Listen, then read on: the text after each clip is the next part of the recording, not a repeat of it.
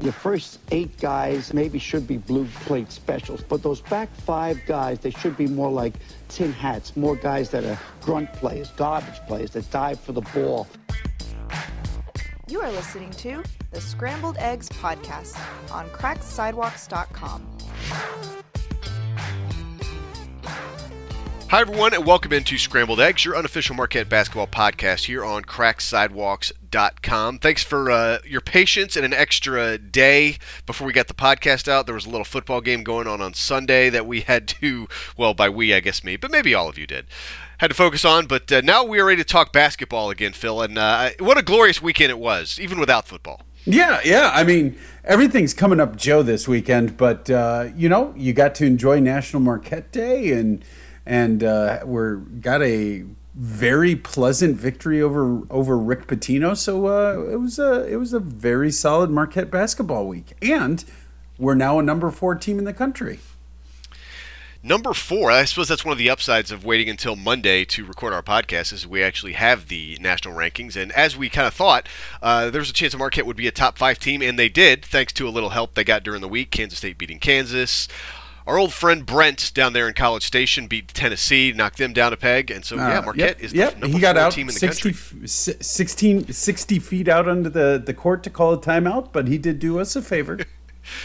yeah, no hate, no hate for that. So, but yeah, that was hilarious. If you haven't seen the video of Buzz Williams calling a timeout, like literally in the middle of the floor, pretty funny. But we're not here to talk about past coaches. We're here to talk about the current Marquette squad, and um, yeah, we'll just start, I guess, with National Marquette Day. We have a lot to talk about in today's show, but particularly the game against St. John's. We're going to look into a big week that, of course, I'm sure you all know uh, will end with a game at Connecticut, but we actually have to talk about the Butler game before we get to that one, too, because that's a big game. But I, I, just want to start with the vibes from National Marquette Day, Phil. Um, so many good things going on that day as far as there were watch parties nationwide. There was the game itself, which was being a 5 o'clock tip. Sounded like it was just a rowdy crowd, a record crowd there. And they had blue and gold brewing to enjoy. They had the beer can on sale there in addition to 77s. Uh, what an atmosphere. Take me to first just in the arena and what it was like uh, at Fiserv Forum. Well, yeah. I mean, the, the you know, they know what they're doing when they put uh, National Marquette Day on in the, the afternoon, evening uh, in Milwaukee. We had uh,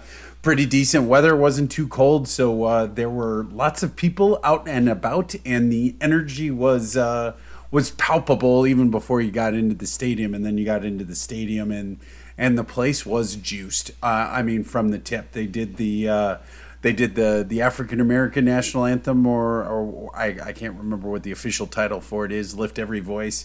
Um, they, there was juice for that. The singer was was awesome with that, and then they they did the national anthem and the singer was good and the place was juiced. I mean, you could have sang anything and that place would have gone crazy. So everyone was was ready to go and uh, and excited and I believe the beer can was sold out at the Fiserv relatively quickly and uh, you know we'll we'll review that beverage in in a little more detail here coming up but uh, yeah the the place was hopping and you know, it, it was interesting because in the uh, in the first half, you know, Marquette struggled a little bit, um, and we'll talk about that more specific specificity. Um, but the crowd kind of quieted a little bit, but they were ready to to jump in at every moment. So you know, the team is is kind of living on good vibes right now, and it was it was great. Yeah, and what a game, really. I mean, even though the the vibes may have been tempered a little bit the way St. John's came out in that game. I mean, they were just red, red hot. I mean, they, they were making everything. We knew they would be a problem on the offensive glass, but and the, but that didn't catch anybody by surprise. That was just something that you knew Marquette was probably not going to out rebound St. John's. That, you, but there was a chance that they could win the game by doing everything else the way they wanted to, and they shot the ball again exceptionally well. And then to have that comeback in the second half was just uh, absolutely phenomenal. You know, and beating Rick Pitino always hits different a little bit for me. It's always good to beat him. He was it was his first time back in Milwaukee for, er, in quite a while, so that made it a little sweeter as well. But uh, yeah, like funny thing is, I have no evidence of this because I wasn't like live tweeting during the game because I was actually at a watch party. So I'm not, I try not to be the person with my phone out during an entire watch party. But I was talking to the people like sitting next to me there. Is like, like even though we're not playing very well and we're losing, I still feel like they can win this game. I just just need St. John's to cool off a little bit, and they did. Yeah, yeah, no, absolutely. Well, I mean, if you look at it, like even on KenPom, if you look at it, you know, KenPom divides the g- game into quarters, which I would argue the game should be played in quarters, but hey, that's neither here nor there. Um, you know, Marquette only lost one quarter, the first quarter. The first ten minutes was a bit of a uh, a bit of a boat race from from St. John's perspective, and they they raced out to a, a nine minute or nine point lead in the first ten minutes, and then after that, Marquette was even or you know ahead of of St. John. So it really was just a matter of kind of overcoming that initial f- flourish that that came from St. John's. Um, I don't consider this me praising Rick, Rick Pitino, but uh, credit to him for going full suit and tie. You know, I I, I love Shaka's fit, but you know, walk on the sidelines in the suit and tie with you know just that tinge of uh, devil's advocate air behind you. You know that that works for for some. But uh, I do yeah, respect the, the full suit vibe on coaches who do it. There are very few who still Yes. do it, and I think Mick Cronin still does it. But yeah, I do respect the, the full suit vibe, no matter who you are. Yeah, absolutely. So so it was, and Rick was was coaching hard early. He called an early timeout, kind of got St. John's uh, back on track, and and uh, you know they're a tough team. They play with a lot of energy. Um, their style is a little tough for Marquette's defensive scheme, which I think is what we saw because Marquette wants to switch a lot, which you know Marquette can switch one through five on St. John's, but St. John's moves so rapidly that that Marquette kind of gets caught in switches and stuff like that. And I think that that kind of showed up. And and like you said, you know, St. John's was hitting guarded shots um, pretty much the entire first half, which which helped contribute to that. Uh, um, to that score uh, going into halftime with with Marquette down nine, um, but uh, thank God for uh, Tyler Kolek, Stevie Mitchell, and uh, David Joplin. Those those guys were uh, some real heroes on Saturday. Yeah, they. I mean, St. John's might call them the anti-heroes, but they were definitely heroes to the Marquette squad in attendance. They, you know, Tyler Kolek, another national player of the week, or another Big East player of the week, I should say. Uh, he absolutely phenomenal. 27 points, 13 assists, 7 rebounds. He's got a I think he's got a triple double in him at some point. I don't know when it's going to happen, but uh, he just puts up the kind of numbers that make you, me think one of these nights he's going to turn in a triple double, which would be the first one Marquette has seen uh, since Dwyane Wade in the Elite Eight. But Kolek, uh, he. But, before I totally shift gears and get away from this game, Phil, I just got to say, he is shifting into another gear, like a first team All American gear right now, and just putting the rest of the league on notice that he is not ready to give up his title as best player in the Big East, nor is he ready to give up the title of Big East champion just yet. I mean, he is playing, I, I dare say, better than he was a year ago when he was the Big East player of the year. Oh, absolutely. I mean, there was, uh, you know, in that game, there were moments where where Tyler Kolek absolutely just owned the game, right? Which I, I, I think he had, you know, a moment here or there where he was the absolute star of the game, but that entire second half was was a Tyler Kolek show. Um, in fact, if you look at it, Tyler Kolek and Stevie Mitchell, Stevie scored all of his points in the second half, scored 14 points in the second half. Tyler Kolek scored 25 of his 27 in the second half. The two of them alone outscored St. John's in the second half, right? And so that was that was just a Tyler Kolek clinic. It, you know, he was shooting. Um, you know, he, he was shooting better than than uh, um, sixty percent from three. He was generating twos.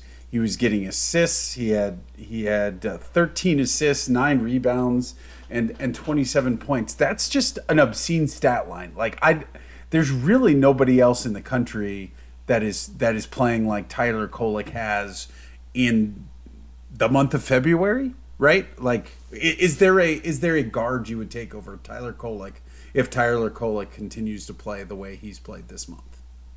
No, not a one. Not a one. He is Marquette's All American. He's our leader, and he is playing at an extremely high level, like you said. I mean, he's shooting the ball with such confidence right now. You said he was 5 of 8 from 3. He's got his three point percentage for the season back above 40%. You love to see that. And you know, somebody pointed out on Twitter, I forget who it was. I think it might actually even been a St. John's fan that said it, but it's a very small thing, but just towards the end of the half, he hit that three to cut it to nine, and then comes out in the second half. Marquette had the ball 1st Mm-hmm. and hit another three. That was a very quick 6-0 run that cut the lead from 12 to six very quickly. And all of a sudden, it's like, well, this is a very, uh, you know, manageable deficit that we have, and just the way he's would. It was kind of like a, how a team in football would, you know, get a touchdown or field goal right before the half, and then they get the second half kickoff and score again, and how quickly that can turn a game around. A lot of football NFL teams love to do that, or you know, football teams at all level, I su- suppose. But um, that was a very quick thing that certainly Marquette probably wasn't planning on that way, but it happened to Marquette's benefit to get the three at the end of the half, get the ball right back, and get another three. Very quick 6 0 run. And all of a sudden, you're only down six. And all of a sudden, you're like, all right, this game is very much within our reach. And it was. And just Tyler just had so many um, just confident plays, not just shots, but he had that one wraparound pass that I thought had, it definitely went made the rounds on social media of like the the angle he took to get that ball around three defenders. And he did say he was trying to get Chase, but Stevie just happened to be right there, and he kind of intercepted it, I guess, and got a layup, and maybe it ended up better than even Tyler thought it would. But man, just the confidence he is now showing in everything he does shooting, driving to the basket, passing in traffic. Um, he. He, he, he may have some work to do, but he's got games to do it. But he has some work to do to get to the Big East Player of the Year. But he is right back in the mix for that award. Yeah, absolutely. And and again, he's do he's impacting all facets of the game, right? Like he's playing strong defense. He's he's you know, you could you could say there have been better offensive um, players that have played for Marquette at the guard position, right? But but those those offensive players, short of probably Dwyane Wade, um, did did not have you know the same level of contribution on the defensive end, right? Like I would I would say, you know, the best two way guards at Marquette is is probably a short list of Dwyane Wade, Jerel McNeal, uh, probably Dominic James, right? But Tyler Kolek is well, maybe not quite the all round player those guys are. He's no slouch on defense, and the offense is just ridiculous in creating for others. And I know he said he was going for for Chase Ross, but whether it was Chase Ross or Stevie Mitchell, they were both wide open, and I have no flipping clue how he even saw it. Like he was, he Right. was, you know, he was a fouled. Um, you know, watch that replay a couple of times, and that is the definition of jumping into a player, right? So may, maybe Tyler can finally get some calls at some point, but that was, you know, just a ridiculous, ridiculous play, and kind of personifies just the how did he do that, and why did he even think to do that? That that is the the Tyler Kolek eh, Tyler Kolek experience you know and and i will say you know we were kind of lamenting where he was in january and the shooting woes and and that sort of stuff but if you look at his season totals um, we've got what eight games to go and his three point shooting percentage two point shooting percentage and free throw shooting percentage are all higher this year than they were last year when he won big east player of the year and if the volume pace continues, he will have taken more shots of all of those things, except for maybe three free throws because they don't call fouls when Tyler Kolek's driving. Um, but you know he's he's taking more twos, he's taking more threes than he did last season, and he's making them at a higher rate. That's crazy.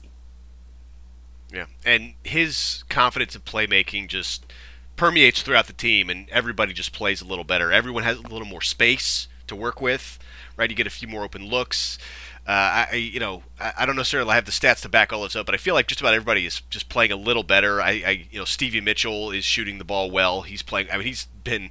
Uh, I think uh, Mark Strotman from Paint Touches pointed out he's like one of the top two point percentage guys in the Big East, and he's like the only one in the top ten who's like under six eight, and Stevie's six three Right.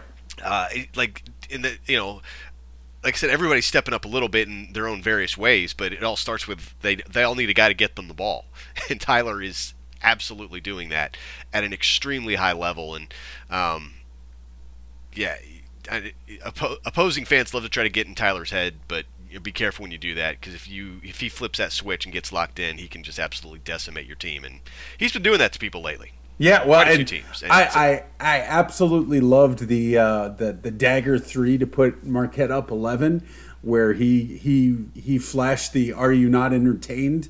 Uh, after the three went in. Like that is that is what makes Tyler Kolek, if he's on your team, absolutely like endearing and lovable. And I'm sure it enrages every other fan base. Right? He is he is an absolute lightning rod for criticism for other teams because you know he talks a lot of trash and more often than not backs it up. Um, and you know but it's like god you just love a guy that's on on your team that's like that because it just makes it you know so fun. Um, and hey by the way new nil merch. Put a put a put a penny in the machine for that. There's a, a new tyler shirt that looks pretty spectacular Yeah, I saw that. Dropped on uh, Monday. That looks pretty good. Having fun with uh, everything about him, from both his personal journey from high school to Marquette, and uh, had the track 12 is my favorite. He- He's definitely here's the you can't read chance, and he, like the last thing on there says you can read. He can read, which is absolutely hilarious. He he, he loves the hate. It fuels him. It only fuels his anger, and yeah, when he's locked in, man, it is an absolute treat to watch. And that, yeah, that that photo that Marquette tweeted out of it's like just Tyler, it like like you said, it's that "Are you not entertained?" stance, and uh, there's nothing but fans in front of him, and you're looking at the back of it. Just hang that one in the Louvre, man. That's probably going to be on a wall in some room, some office somewhere in the Al McGuire Center next year. Um, yeah, that was Yeah, pretty sweet. I I, I think one. it may end up in some people's basements, you know, in the Yeah, en- that- entertainment centers, right? yeah, something for the man cave for sure. Um, but you know, back to the St. John's game, uh, and just one thing that also stood out was how much Marquette frustrated Joel Soriano. I mean, he had just an awful game. I mean, he was he played 17 minutes. He had foul trouble. Uh, only had two points in the game, one field goal. He had four attempts, um, and I, I think his frustration kind of uh, the way same way Tyler's confidence kind of fed into Marquette. I think Soriano's frustration kind of trickled into St. John's in that second half. Well, they were very confident in that first half. I think it kind of simmered out there, especially as they started to lose Soriano in the second half. Yeah, well, and I don't. I mean, we saw it in the fact that he, you know, he absolutely shoved uh, Oso Ighodaro after uh, after Oso went for a, a layup and got fouled by Soriano, which you know was further exacerbating his foul trouble. Um, and then Stevie Mitchell, you know, again as we pointed out, six three guy g- getting in the in the face of a six eleven guy. I will say the Absolutely no fear, Right. no fear from Stevie Mitchell. Right. That's that's culture right there. I will also point out the officials were absolute cowards to call that a, de- a double technical. That's ridiculous. Yep. But you know, w- whatever. Hey, poor poor officiate. And I will also say, um, eh, the again, it seems to be a recurring theme. I thought the officiating was bad, but equally bad both ways. Basically, the officials decided in that game because it was very low number of fouls. I mean, twenty fouls in the entire game is is I, I don't know what what's typical for a game, but that's that's pretty low when you think about it. I mean, there's you could have twenty fouls and a half in in a college mm-hmm. basketball game for sure. So they weren't calling a lot of fouls, despite it being a very physical game, which I think does benefit St. John's, right? Like I- you know, not that Marquette is soft or or doesn't you know doesn't want to go into contact, but you know, basically St. John's being able to beat up on Marquette is not a benefit to to Marquette. Um, but it was it was bad both ways, and you know I, I will say I am looking forward to getting out of Big A, Big East officiating and getting into March the March tournament because like some of this like yeah go ahead. Just uh, just collide with whoever you want. No calls no worries. Um, I'm kind of over that but the, the the team won anyway. And you know it was interesting. I, I'm curious your take. At the end of the game in the last couple of minutes there was the the dominant lineup was uh, Oso, Tyler, uh, David Joplin, Chase Ross, and Stevie Mitchell. That was kind of the, uh, you know, and it was not a offense defensive switch. That was the lineup they put in. So kind of notable that Cam Jones, late in the game, he played. He only played 25 minutes in the game altogether. Stevie played 26, which is pretty typical for him. Chase Ross with 25, which is, um, well, let me check. I think that's one of his bigger minutes. Well, he had 31 against Villanova, right? So he's, but he's coming on. Uh, in terms of number of minutes, so just uh, I thought it was notable that Cam Jones was on the bench late in the game. Yeah, I didn't know what to think of it much uh, in the moment, but I, I, just maybe a situation that maybe Shaka liked Chase's potential as a two-way guy on the floor mm-hmm. late in that game. Um, because Chase is pretty tough defensively. He really is. He, he does a good job out there, and, and Chase has been shooting the ball really well. Yeah. since he's come back. Um, again, shooting with confidence. Kent, I mean, Kent was fine offensively. Probably not his, definitely not his best offensive game. Uh, I mean, he was three of ten from the floor, one of six from three. But I don't think that's necessarily the reason he might have not been out there late in that game. I think it was just more of a uh, again maybe it might, might have been matchups and he just like Shaka probably just like chases versatility as a guard uh, on the perimeter out there uh, in the late minutes, making sure you know St. John didn't get too many open threes and get a last minute chance to get back in that thing and make it close and make it interesting. So that, I guess that's the only thing I would make out of that situation. Nothing that I would think would be a big thing going forward. Just right. a matchup thing, and Chase was probably the good defensive guy to have out there. Yeah, no, I, I think that makes sense, and but again, it also belies the the the lineup um, diversity that that Shaka can deploy. Right, if you know if you need to guard a lead late, okay, here's here's that defensive lineup. If you need to go get buckets, here's what that lineup looks like. We're in foul trouble. Okay, we've got some got some folks, right? Like this is this is what we talked about coming off the bye. And and you could probably argue the first 10 15 minutes of the game was, you know, I don't know how much there's rust after, you know, 6 days off from playing a game. Um, I'm sure psychologically it kind of takes you out if you're used to playing two games a week. Um, it kind of takes you out. So maybe maybe the first 10 15 minutes of the game was was just getting back in it. Um, but you know, we're now we got eight games to go. You know, essentially four weeks a season here before we start to get into tournament play. Um, the team seems healthy. The team seems to have energy and swag that it was maybe not uh, in possession of in, in mid January. So, you know, if we're talking about peaking at the right time, uh, certainly for the regular season, now is the right time to be peaking, and I'm pretty excited about it. Yeah, I think you hit the nail on the head there with what you said. Peak, peaking at the right time. If, if you're going to struggle, you want to be struggling early and then figure it out and then get rolling as we get into March, as opposed to being on top of the world for 60% of the season and all of a sudden things start unraveling down the stretch and all of a sudden you look up you only got you know two or three games left to figure it out. Right. it's like oh well now it's too late. I guess this is what we are.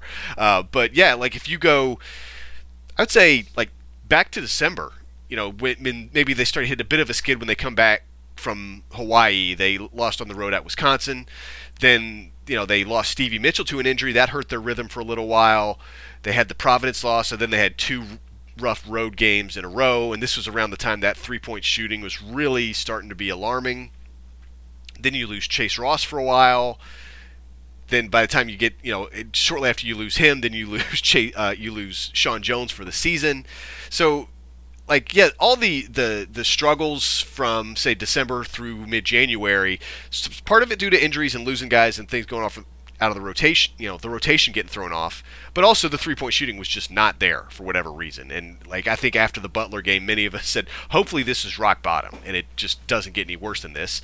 And to the team's credit, it hasn't at all. It, it was, in fact, it was like that's exactly what it was. It was it, it was rock bottom, and then they bounced off, and I mean they were able to you know shake it off, and then really get some confidence going as the three point shooting came around. And now like like I, I would hope I always hope like the three point shooting would improve, but like never like in my wildest dreams that I think that they would have five straight games shooting 44% or better, and that's exactly what they've had.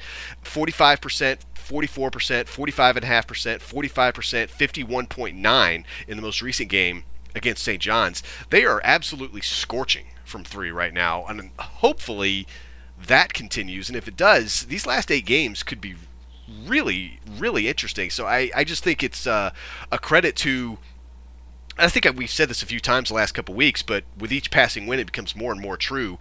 The way this team has trusted the process, they knew the shots they were taking were good shots, and that they would start falling eventually. they have, and now this team is absolutely rolling as they've gotten confidence and they've gotten guys back from injury. Obviously, Sean Jones is not coming back; he's out for the year. But you got Chase back.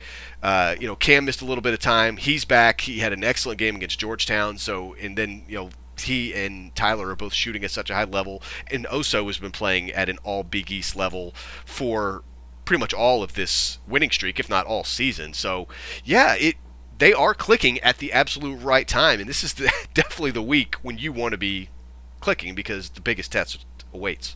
Right, absolutely, and and you know, again, it's it's good to get the the, the you know, and that George, uh, well, the Georgetown game was was even the week before, right? Like, but again, they're building confidence where they need to, getting the home win when they need to, and now it builds into this week going into Butler and UConn, and you just gotta hope that the the shooting and the confidence continue because that's going to be critical because Butler's not necessarily an easy place to play.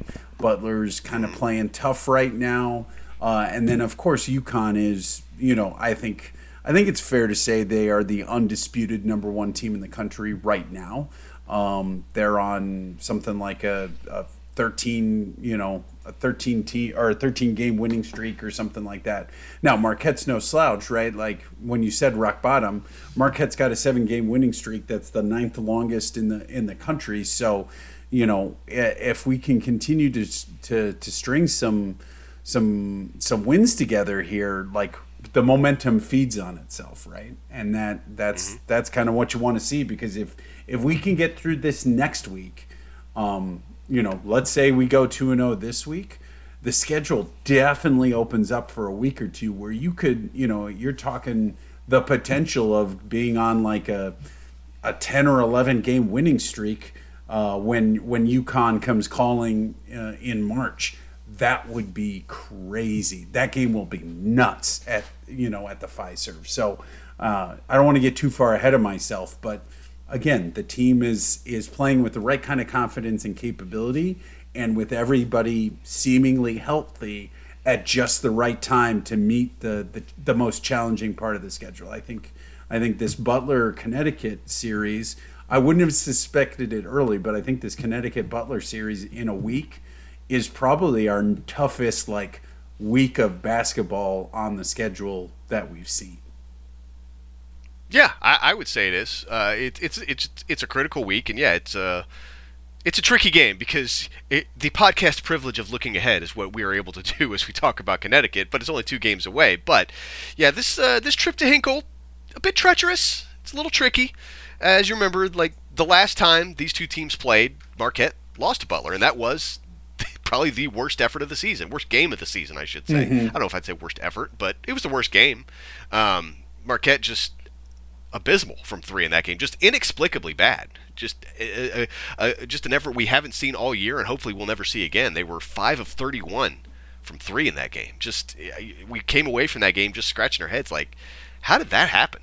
Like, I think they could play hundred more games and not shoot five from thirty-one from three again. Uh, and then Butler took advantage to their credit. They're tough defensively. Posh Alexander, as usually, is just elevates his game and has incredible has very good games against Marquette and just seems to always play well. He is a uh, he is certainly a pest against the Golden Eagles, but yeah, but now they they get a chance to run it back. I guess in a strange way, Phil. I, I think the fact that Marquette lost to this team the first time, it should make it very easy for Shaka and the staff to have them focused on Tuesday's game without having to think about Saturday. If maybe in another situation where if they had say blown Butler out at home the last time, yeah, look ahead spot. And it is a look ahead spot. It is a clear valley game. When you're talking gambling and the, the tricky spots, that's exactly what this is. Coming off of a big, emotional, awesome win on Saturday against St. John's. You got the huge one on Saturday against the number one team in the country. But you got a trip to Hinkle in between. It is a one of the trappiest trap games I have ever seen. uh, and yeah, it is definitely a dangerous game for Marquette. But the fact that they lost the last time, I expect this team to be excuse me, fully locked in on this trip to Hinkle, and I, I, you know, I'm cautiously optimistic that they are going to get it done, just because they, I think they have something to prove after the last time these two teams got together. Well, I, I agree. I think what's what's interesting is, and I I suspect the team has had this game kind of circled on the calendar here for for a little bit because every time Shaka is in public or you know on his radio show, he anytime the Butler game comes up, he he never says it in a way that you're like he's mystified at how they possibly lost, but he he clearly has has the the idea that man that entire game was an aberration and we need to correct it, right? Um, so I don't I don't think Shaka or the team is going to take that Butler game lightly. I think they're going to come out and and, and want to prove like, look, that game was a fluke. Um, we absolutely should be able to beat these player these this team even on the road. Um, I think it's interesting where where these teams are right now because if you if you go to KenPom and you sort you sort the data based on conference only, um, Mark, you know Butler's defense is nine out of eleven. So so in the conference only games, Butler's defense has been not good. They don't turn teams over. Um, they allow uh, you know lots of scoring. Uh, Marquette's offense is is number two in the conference, so should be good good matchup there. Marquette's got a good offense. Butler's defense is maybe a little question. Marquette, per the stats, I I, I I'm a little shocked by this. Maybe maybe you aren't. Marquette's the number one defense in conference play in in the Big East. I did not I did not think that would be the case, but uh, that the, wouldn't have been, they might have been my first guess, but I wouldn't have guessed them to be any lower than three. Like I, I guess right. I would have assumed Con- Connecticut was maybe one, but yeah, I wouldn't say I'm shocked by that. But again, it wouldn't have been my first guess. Right.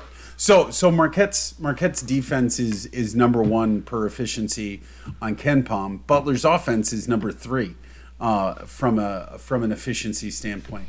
So it, it'll be very interesting. Butler in conference play is not turning the ball much at all, whereas Marquette's defense is turning people over a lot. So that's kind of the, on the the defensive end for Marquette. There will be some some tension there. Are they going to be able to generate the turnovers they need uh, to get out and run? Because Butler's able to.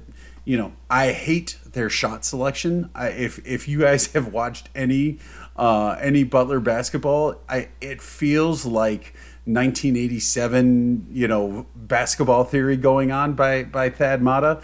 Um, you know, there's lots of mid range, lots of fadeaways, and and and that sort of stuff, and it drives me insane. But but they're making them, so they're they're only inefficient if you don't make them.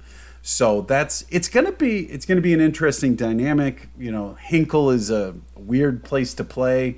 I don't think we've. I, I'd, I'd have to go look, but I don't think we do very well in Hinkle. Um, so there's you know kind of multiple things all working at once. I think at the end of the day, if you're looking at it, I think Marquette can, and you know you could maybe go so far as to say should win that game. But it is going to be a tight game. Like this is not by any stretch of the imagination. Do I think there's a laugher here? Oh no way! I mean, they're when you're going on the road against, especially a Butler team that is fighting for its tournament lives. I, I, think they're probably on the outside look, might be on the outside looking in right now, but they are certainly in the mix for a tournament spot. And what better way to move up on the S curve than to beat the number four team in the country?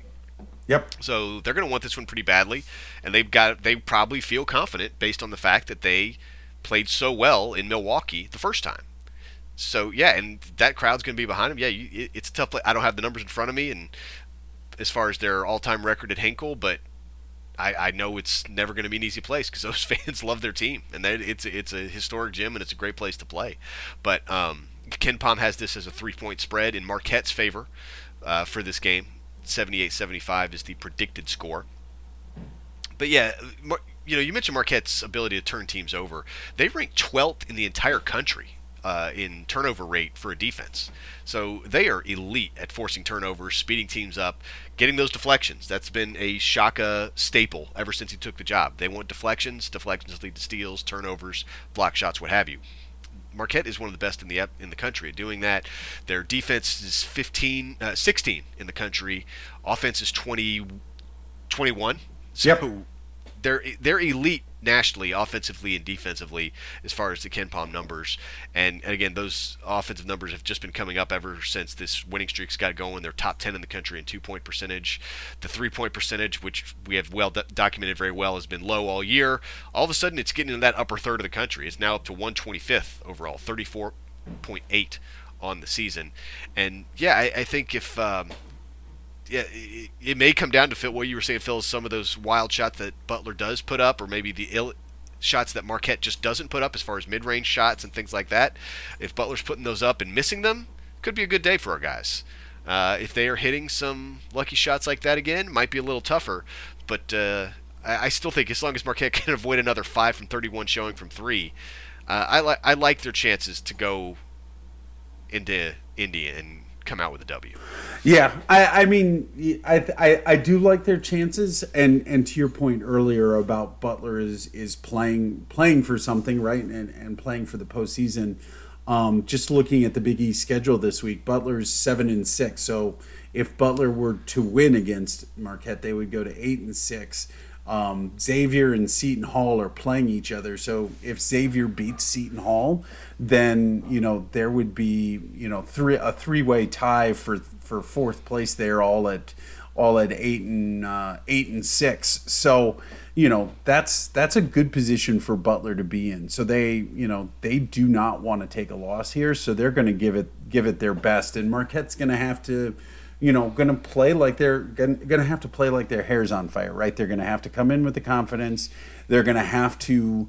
It's going to be a delicate balance, right, between remembering what was in that Butler game and not letting it happen again, um, but not over dwelling on it, right? Like, because if you go out there and you're you're thinking, okay, man, we got to do better than we did that last Butler game, and your first shot misses, it's easy to start thinking about that second shot. Oh, is this going to go in, or is uh, is the is the Butler ghost back? Right, like that's. Yeah.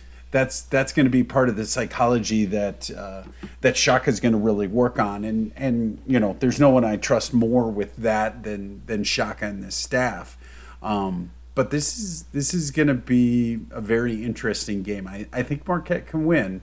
I think they will win. Um, but there's going to be some back and forth with this one for sure. Yeah, another another thing to remember about the first Butler matchup, that was the first full game without Chase. Chase got yep. hurt in the Seton Hall game. He played two minutes and left that one. So that was the first. So Marquette came into that Butler game knowing they didn't have Chase, and then they lose Sean Jones later that game. So I mean, just a the fact they weren't shooting well anyway, and then just to have that blow to the psyche to deal with for the remainder of it, wasn't a good game for the mentals for Marquette that first game, and I think they are mentally as strong as they've been all year. They're they're confident. They're playing very confident. They know what's coming up on Saturday, but they know they got to get this one first. And uh, like I said before, the the fact that the way the first game went, I do not expect this team to overlook Butler. Like if if they go in and lose, I'm not going to say it's because they were looking past Butler because I'm very confident that they are not. Right. One will be interesting. I mean, Butler's been, you know, Butler's been pushing hard, right? They haven't really had a big break, and they only really play, you know, five or six players, right? I mean, uh, Telfort, Brooks, Alexander, and Davis play the lion's share of minutes for them. Um, so with with Marquette's pace um, it'll be interesting to see, you know, if Oso Ighodaro, he hasn't had a bad couple of weeks, but he, you know, he was red hot in January, and I think he's cooled off a little bit. It'll be interesting to see, you know, if Oso gets an opportunity to step up and, um, you know, makes make some plays. Um, but but yeah, I mean, you know, Marquette should be able to go out there and then just push. I mean, again, where you are healthy or as healthy as we're going to get they should be able to push the pace, get out there, generate some offense, um, and and get out of there with a win. Yeah. And the thing about Oso too, uh, not everybody can score 25 every night. Right? right, like when, when when Tyler or Cam have been cooking like they have the last couple games, you know, you don't exactly need 20, 25 from Oso. I mean, uh, you know, 10 point game may be plenty. And it just depends on who's got the hot hand. Make sure you're feeding that guy. And lately it's been Kolek. But we'll see who shows up with the hot hand. Hopefully, multiple players for the Golden Eagles on Tuesday. All right, so you and I, you and I are kind of on the same page with that game. Cautiously optimistic about a win, realizing yep. it's a trap. Feel like the team feels good about it. But I, I, I, you know, I feel like going kind of along with the KenPom projection, maybe a three four point win uh, at Hinkle on on Tuesday is what I'm hoping for. But um, I assume you're probably in the same boat. Yeah, yeah. I was going to say somewhere in the three to five range. All right, very good. So, shall we talk Saturday? Oh, uh, is anything going on Saturday? What's going on? Something significant. Um, yeah, something significant. The number four team in the country will be playing the number one team in the country.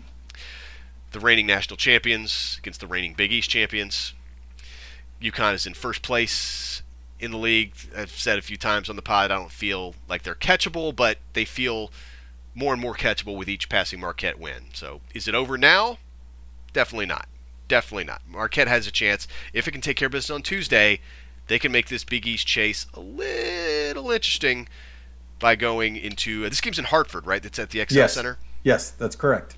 All right, so going into Hartford on Saturday and taking on UConn. And yeah, this game is you know when the schedule came out back in the you know back in the fall, I think that's what we all wanted to know was when is the first time Marquette and Connecticut butt heads again. And yeah, we had to wait a while on this one, but now it's here, and I, like I am like I'm kind of buzzing for it right now, even though Marquette still has a game before it, and UConn has a game too, but they played DePaul, so it's essentially a bye week for them. But man, uh, what an opportunity on Saturday against this Connecticut team that I mean they've been look, they've been awesome, right? Like Mhm. Yep. you don't have to like them, you don't have to like them, but you have to respect them. They've only got two losses on the season. Uh, they lost to Kansas back in uh, back in December, December first. They uh, didn't have uh, Castle for that game. They lost at Allen Fieldhouse, where many people go and lose. And then they lost to Seton Hall to open Big East play. That was the game when they lost Clingan. Other than that, they've not only been winning, they've been blowing out almost every opponent. I mean, their their KenPom numbers are off the charts. They're they're the number three team on KenPom, by the way. They're number one in the country in the AP poll, but uh, KenPom has them three at the moment. But man, I'm excited for this game. But man, uh, what a challenge! And I, I don't know where you start uh, with the Huskies, Phil, when you're breaking them down because there's just so much to be aware of as far as the guys who can hurt you, the guys who can go off for 20 something points any given night, and just the depth and the talent they have on this team. They are they are quite a squad. Yeah, I would I would say this is probably Marquette's biggest challenge, and not not to say like that UConn is head and shoulders above, say, a Purdue or a Kansas or, or what have you. Um, but I think what makes this relatively unique, right? Purdue is Zach Edey. You know, how are you going to stop him? Plus, you know, some strong guard play. But but Connecticut has you know they're they're they're amphibious right or ambidextrous they they they can they can win left-handed they can win right-handed um, I, I stumbled on my own joke i always refer to being ambidextrous as amphibious I, I got the joke. I got the. jo- I forget who was who. Like there was an NBA player who made that joke unintentionally one time, but no, it's a good one. Yeah. Um, but you know, so so UConn can win many ways, and and you know when you look at their roster, they're deep, right? They have you know, so they shouldn't really be bothered by foul trouble. Um, you know, except for maybe if Clingan gets into foul trouble, but even then they have options. They can play smaller ball. Um, you know, they have strong guard play. Um, they shoot well from range. Um, you know, they've got several f- players shooting over 40%. Cam Spencer and, and Alex Karaban are both shooting 40% from three. Newton Newton and Castle are serviceable in, in at the 30%. Um, so, you know, they've got multiple weapons. You know, you've got what do you do with Clingan? You know, Marquette's going to be without the uh, the Klingon destroyer that was Sean Jones, right? Like, so you know, Sean Jones was able to to defend and uh, attack Sean or uh, uh, Donovan Clingan several times last season. So, you know, it, it's going to be interesting to see how Marquette chooses to attack this UConn defense because it's it's it's kind of pretty good. Yeah, the, one thing I'll remember from last year's games is I, I was almost relieved when Sanogo came into the game last year because it Yes. was going to the bench. Because the game that UConn won last season, Clingan absolutely dominated that game. Yep. It's just like, God, this this freshman is just killing us. I hope he goes pro, and he didn't. He comes back. Um, now he missed some time with an injury, but he's healthy now, and now his uh, he's he's eligible on KenPom for all the stats that put him in you know nationally ranked, and he's way up there in you know blocks and defensive rebounding and you know, two point percentage and he's just he's offensive rating. He's a load, man. He's but and he's might be the fourth best offensive option, right? I mean, Right. Tristan Newton. Yeah, you mentioned he's not like an elite three point shooter, but he does everything else outstanding. His assist rate is very high. He takes care of the ball. He's a good rebounder for a guard. Um, and then yeah, the, the the even if you are able to slow down Clingan or neutralize Newton in some way, then you've got those guys shooting 40% or better from three in Karaban and Spencer. And they're j- so it's just like how many guys can you stop? And that's this is going to be the the biggest test for Marquette's defense is I mean, can you stop everybody? Like like or and just or where pick your poison as far as who is going to get off and who's going to get loose or who you're going to double off of and just hope you're stopping just enough that and getting enough rebounds that you can start your own offense and and, and try to win a game against Connecticut. Um, man, it yeah, but the way Marquette has been playing lately, there's no other time this season when I would have rather played UConn, except maybe when Clingan was out. But that aside, but uh, as far as Marquette's concerned, the way Marquette is playing, this is the time that I would want to play Connecticut. Is with Marquette playing the way they have for the last seven games. Yeah, absolutely. And you know, and and it's going to be a crazy game, right? I mean, UConn's got a the the the longest uh, uh, winning streak in the country at 12 and I'm presuming it Probably will be 13. 13. Probably yeah. be 13 by the time we see him. If it's not 13, holy crap. what the That hell? would be that would be the upset of the college basketball season. There would be I- nothing that would come close to that. Right. But yes, it will be 13 on Sat by Saturday. Right, right, exactly. So, um, you know that you know that that crowd is going to be crazy, um, you know, and and it's going to be, you know, I I hate to give credit to Danny Hurley and and and you know the UConn staff and stuff like that, but they, you know, what they are doing with with this, you know, yes, they got a ton of talent, they've recruited a ton of talent, but stylistically and approach wise it's not dissimilar to to Marquette, right? Um, they are an extremely efficient offense.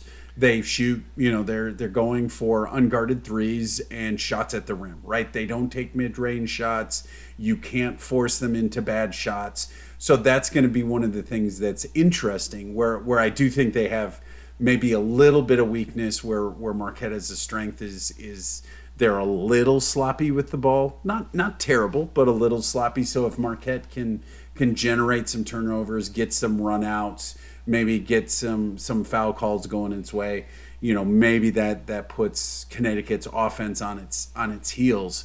Um, but that's going to be to me that's going to be the decisive factor is what does Marquette's defense do against Connecticut's offense? Because I, I know Connecticut's defense is very solid, but especially the way they're shooting right now, Marquette can absolutely generate enough offense to beat UConn. I I worry can they get enough stops to to to kind of keep this game in range. Yeah, yeah, and you know, as big of a problem as Clingan is, Marquette has you know done well against you know elite bigs. Like I mean, they yeah they lost to Purdue, but they I thought they played Edey pretty well. Uh, you know, Oso was up for that challenge. That was just a day after he went up against Hunter Dickinson, and two days after he went up against Adem Bona. Um, like Oso and is up for that challenge of facing an elite big, and Joplin is more up for that challenge and say I think he was back in November, Yeah. certainly more than he was a year ago. I think he's got more help there, and I, I, I think Ben Gold is ready to contribute as well. Um, if Marquette does need a little more size in this game, which maybe it will, uh, and you know, you know, they got to get out there and guard Karaban too, right? Because he he stretches the floor as well as anybody in the Big East with both his his size and shooting ability. He's just a they're a tough matchup, but man, uh, when Marquette wants one and like when they really want a win and uh, they want to get after it defensively and shoot the ball well, man, we saw it last year against those you know those second two games against Connecticut and those um, the well the home game and then the Big East tournament game. They just wanted that game, and like they just came out with a defensive effort in that, especially in that Big East tournament game, uh, that just I think probably caught Connecticut by surprise. Like they thought, you know, this is ours now, and Marquette's like, nope, it, it's mine.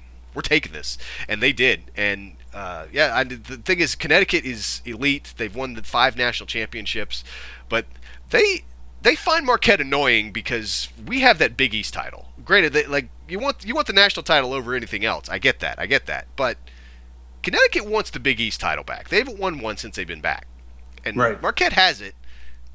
Marquette's the reigning champs until someone knocks them off. And I, I think the goal here is to still be a little annoying for a little bit longer, right? Before we hand it over and say, all right, you've won it this year. I'd like to be annoying for maybe just a few more weeks before a new regular season king is crowned. And I, I don't think this Marquette team is ready to concede that just yet, which is why I, I think we're going to see something pretty special from this team on Saturday.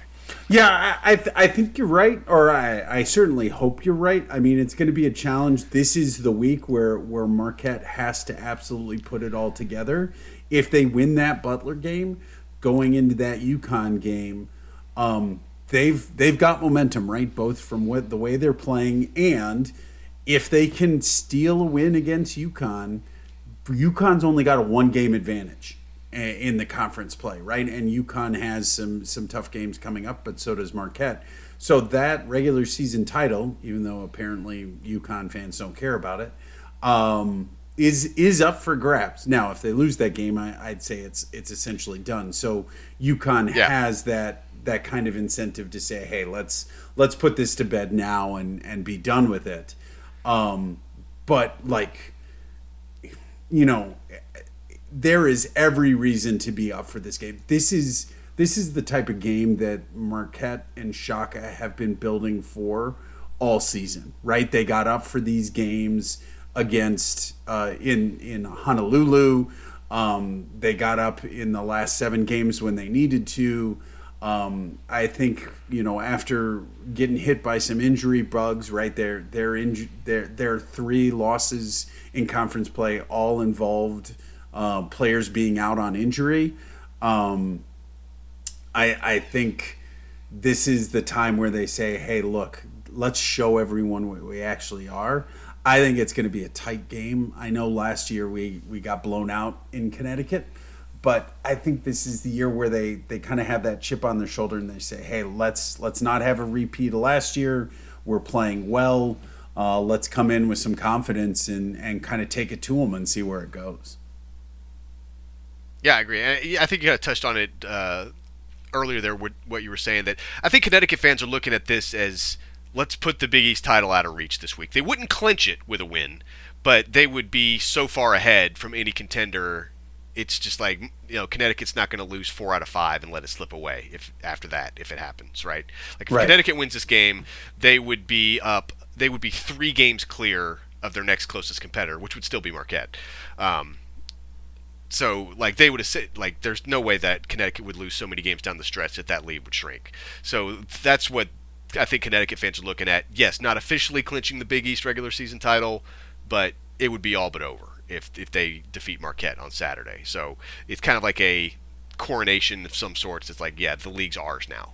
It, we're taking it over. But Marquette again, they could just be annoying and just be they wouldn't tie or anything, but they would be within one game and we would all know there's one game left between those two teams coming up in a few weeks.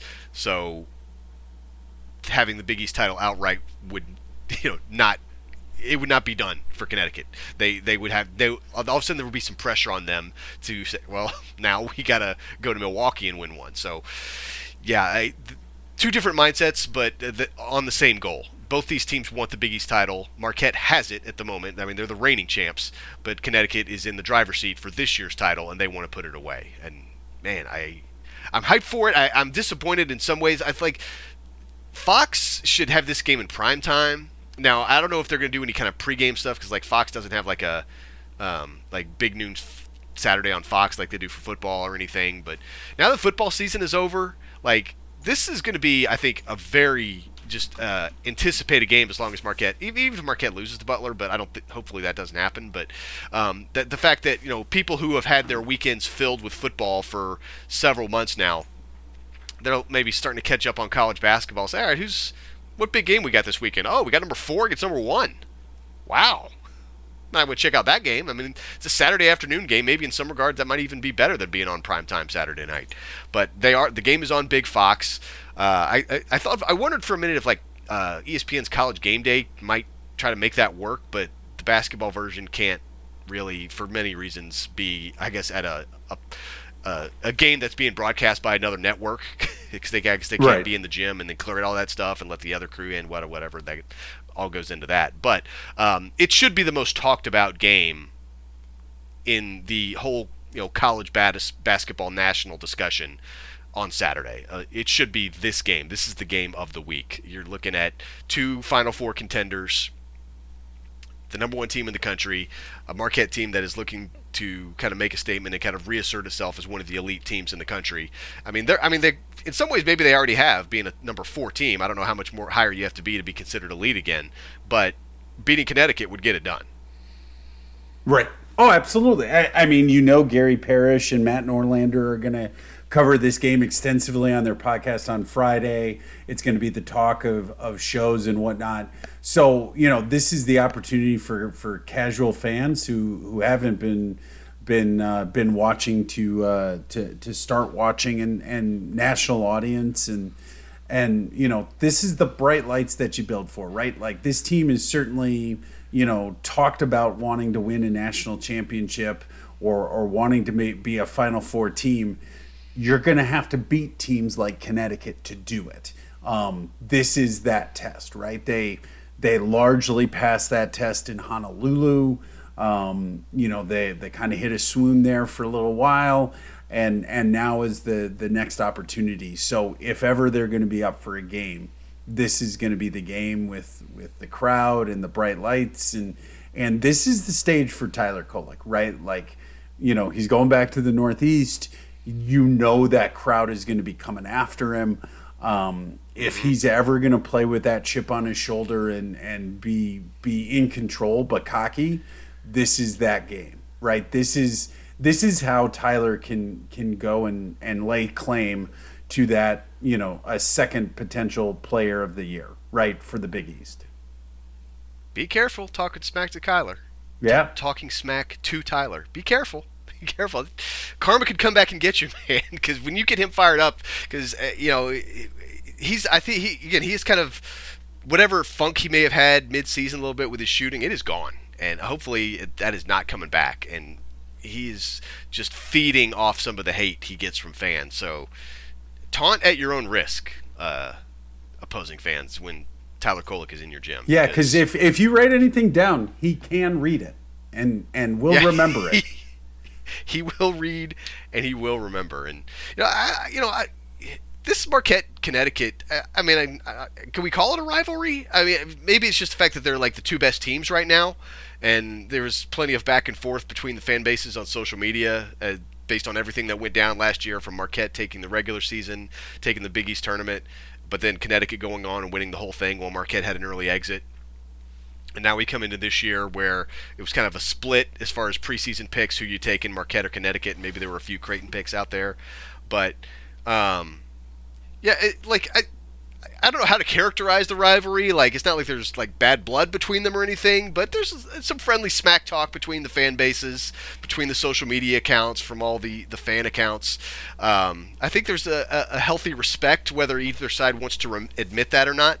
But um, yeah, curious to see how this like fuels into the court, how the players talk back and forth, uh, what those interactions are like. If the game gets chippy, um, what the talk is like before the game, during the game, after the game. I'm just excited to see what it looks like because this, cliche as it may be, this is going to have a March feel. This should have a March feel to it on Saturday. Yeah, it, it's certainly. I don't know if I'd go so far as I, I certainly don't think the UConn fans would necessarily um, you know, view it as a, a straight up rivalry, but it, it's certainly a contentious matchup. Um, you yeah. know, and, and, let's be honest, UConn fans generally are just arrogant anyway. So, like, I think that, I think that makes kinda, you say that. I'm just putting that out there, and you know, and so that that rubs you know Marquette and quite frankly all Big East fan bases uh, the the wrong way a little bit. now some of that arrogance is absolutely earned, right? They have five national titles. They're they're they have the potential to go back to back this season. You know, just ask a Chief fan how that feels, uh, if you know any. Um, you know, so so the arrogance is not undeserved. Um, but it does make it for, for a contentious game. I, I think this will be a very physical game. Um, you know, and again, I you you can you can taunt Tyler at your own peril. Uh, you know, referred to, I, I believe some of the UConn accounts refer to him as Mr. Instagram. Um, I don't believe that uh, you want to call somebody that goes 27, 7, and 13 uh, Mr. Instagram, but hey, that's just me. Um, so I, I think it's it's going to be it's going to be a real. I'm hoping it's going to be a real fun basketball game because you know I I will. I mean, you tell me if I'm wrong, but I feel like if Marquette loses a close one or they win this game, I'll consider to some extent that a success, right? Like, yes, if they lose on a last second shot or something like that, obviously in the moment I'll be devastated. But hanging with this UConn team on the road is is another measurement of you know what is Marquette capable of right? That doesn't, you know, we can potentially beat them at home. Maybe we can own Madison Square Gardens again and, and beat them there. Maybe we can beat them in Phoenix, right? Like, you know, this this is going to be the measure of of where Marquette stacks up against a clear, very good team. And and if we have a hard fought, um, hard fought game here, that like that should restore everyone's confidence in the ability to to meet the expectations that we set at the beginning of the season. Exactly. Somebody asked us on Twitter. I don't have the tweet on hand, uh, but somebody asked us on Twitter like where where should we should rank, say, winning a Big East title compared to a Final Four, Sweet 16, all that stuff. And so I said, replied, I said, to me that answer is crystal clear. Yeah. This team wants above all else to go deep in the tournament. Like obviously, the deeper the tournament, the better. That's the highest thing. National championship, Final Four, Sweet 16, and I would put winning a Big East regular season title behind all that yeah, you want them all, right? I, if we're going to be greedy, we want all of it. But if this team can only have one thing this season, it, yeah, national championship is what it wants. But you know, if if you have to choose between another Big East regular season or tournament title or a Final Four, easily a Final Four. And I would say even between choose between that and a Sweet 16, I would choose the Sweet 16 over that stuff right now. Yeah, I I mean, Had the, yeah, go ahead. the championship was great, but that is just but going back to the question you asked me of uh, or with the point you were just making, yeah, I think yeah, if they go to Connecticut and lose on Saturday, yes, a brief moment of devastation knowing that the Big East title is out of reach, but the big picture would still be in play, and that is Marquette proving that it belongs on the same floor as the reigning national champs, one of the top teams in the country, maybe the top team in the country, which means they should be able to make a run in March. So, yes, if they go to Connecticut, play well but lose, I would hope the vibes overall would be good, saying, look, we're right there. We are right there, and we just have to maintain being right there into March, and we could see them again in April. Yeah, absolutely. I, I, I agree. That's where that's where we're at.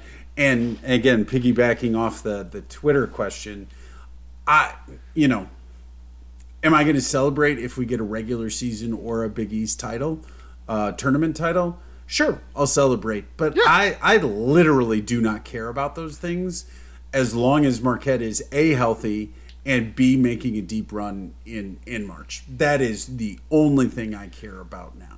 Right. Um, and this is yep. not, and, and it's not me saying that because, you know, UConn has – um, you know, has a, a, a, pretty good lead on the on the conference and a good chance to win it. Right? This is not be going. Oh well, I didn't really want it anyway. I felt that way all season. Like it is to me, it's Elite Eight or bust, and anything that stands in the way of getting to Elite Eight, I just don't care about. W- would you agree that maybe this isn't the way it should be, but this would be the vibes I would have that finishing second or even third in the Big East, but going to the Final Four would feel way better than winning another double Big East title and going out in the second round. hundred percent. It's yeah, it's incontrovertible. Like it's like miles difference. I suppose the even thing that would make it a debate: Would you rather have uh, uh, like the the Sweet 16. If the tournament stopped, like say you finish second or third in the Big East, you get to the Sweet 16, but you're out there, versus another double title out second round. I would I would still rather the Sweet 16. I want. I think so too. I want just because we had we have the title. We have the title. We we we Check that box. Did that last year. Great. Awesome. Loved it. Would love to do it again. This this fan base and I think this team would even say we want the tournament success because Yeah. ultimately that's what it boils down to. I, I just want to experience again the idea that for you know for five days, you are one of 16 teams being discussed in all of Yep. college basketball. Like, and and again, I still think it's Elite Eight or bust because you know once you get to the Elite Eight. You know, there's matchups, there's all sorts of stuff, right? Like, yes, I want the Final Four, the the national title, but that's really hard, um, right? And but but you know sweet 16 or elite 8 should absolutely be the expectation. And this you know tuesday saturday this is the you know yes butler is not the best team in the country but they're playing solid basketball right now. You're on the road and then you're going on the road against the number one team. This is as close to a simulation for the sweet 16 elite 8 in in the the the NCAA double the NCAA tournament that you're going to get in this season, right? Um, because even like the Maui Invitational wasn't a good simulation because you're playing three days in a row, right? So that's that's that, that's schedule wise that's wonky. But like playing on the road at Butler, playing on the road at UConn, the quality of the opponents. If if you can come away certainly one and one, if you but if you come away two and zero, that tells me title title expectations are back on the table. Yeah, I think so. We haven't used the phrase national title contender. I think I put that on ice a while back. But uh, if you want to warm it up, I wouldn't hate it. I wouldn't hate it. We got to win two games here this week, but Yeah, gotta know, win two games this week before. But yeah, I might I might leave it in the leave it in the freezer for now. But um, yeah, well, we'll be talking a lot next week. If we get uh, if we get two wins this week, buddy. Oof. But uh, first first to take care of that one in Hinkle. But I'm I'm pretty jacked for that game on Saturday. So great opportunity ahead. And again, Marquette is just they're playing great ball, and it, it, it's it's a joy to watch them play when they're playing like this, right? And especially when it comes starts with the leader, starts with Tyler Kolek, but it just kind of trickles out to everybody else. And I don't know, man. Just basketball like that just just doesn't go out of style for me, man. It's just been a thrill, thrill to watch, and I hope it keeps going for oh, I don't know, two more months would be awesome. Yeah, I, I agree, and, and that's maybe you know not to extend this podcast longer, but that's one of the things that yeah yeah we had a couple of down, a couple of down weeks there in in December January, but like the style, the swagger, the approach, like this is just awesome basketball, right? Like, could you imagine like not to name names, but just watching plotting, methodical, like I'm shooting mid range jumpers and and just trying to to to just out rebound people like this the style of basketball the approach the you know the the swagger that the team has man this is enjoyable to watch like and and i just want to keep enjoying it and and we only got a month do too. left Yeah, it's coming up pretty soon here. March is coming up very, very fast, but still got some games to get to between now and then. All right, so we've made our Butler depict predictions. Do we dare make some predictions for Saturday? Yeah we probably should we got to go on record I have no fear. i love it I'm wrong, if I if I'm wrong, I'm wrong. I don't care. I've been wrong a thousand times on this podcast. I'll be wrong a thousand more. I say we're going to be annoying for a few more weeks. I, I think this Big East title chase is it's missing just a little bit of chaos, just a little bit. I think we need. It it just can't be this easy for Connecticut, right? right It can't be this easy. They may ultimately go on and win this thing, but uh, I say Marquette's going to be annoying for a couple more weeks. Big win Saturday. oh i love it i love it now And, see, by big, I'm not talking margin. I'm just talking like win. get a win yeah the- I mean, it, it will be a heart-stopping final shot type of thing, but Marquette wins. Okay, I love it. Now, eh, here's where I'm struggling. My head says that Marquette can pull off this win. I, I again, I think UConn has been impressive in their win streak, but they've they've They've been had- incredible. Yeah, but they've they've shown some vulnerabilities right? Like if you think about the St. John's game, the Butler game, um, uh, you know, some of those other games that, but you know, Butler was in that game at at at UConn. Um, they just didn't have the horses to to get it across the finish line. St. John's was back and forth with with six, seven, eight minutes to go. Marquette has the bench. Marquette has the horses that can can they not only stay with UConn for some of the game, they can stay with UConn for the whole of the game.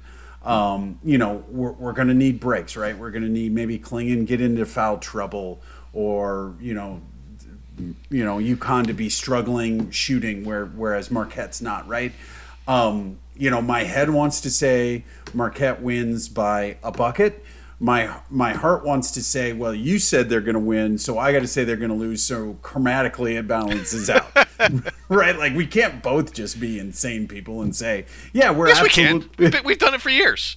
Okay, fine. We're going to beat the number one team on the country on Saturday. Done. Hell yeah, hell yeah. KenPom has it as a six-point spread in Connecticut's favor. Um, I'll be curious. Vegas line might probably might be right around that too. So it probably sounds about right for being honest. But yeah, let's be optimistic. Let's be let's have fun. If they Yeah. troll us for being wrong, I don't care. Yeah. If you want. want, if you want to, if you want to yell at us, yell at us. We couldn't feel any worse about ourselves than we already would if we lost. So you know, might as well, might as well go out uh, hoping for the best.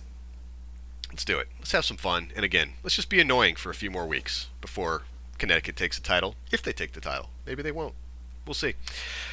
As always, folks, you can hit us up on uh, Twitter, X Twitter. I'm Joe McCann3. Phil is M O O O F 23 at Cracked Sidewalks is the team handle. Uh, you go to crackedsidewalks.com, post the podcast on there, and leave comments on crackedsidewalks.com. Also, remember to rate, review, and subscribe Apple Podcasts and Spotify. Big week ahead. Phil, are you ready for it? I, I could not be more pumped. Let's get let's get let's get to Tuesday. All right, you need to calm down. We all need to calm down, but it's going to be an exciting week. Seashells and balloons, everybody.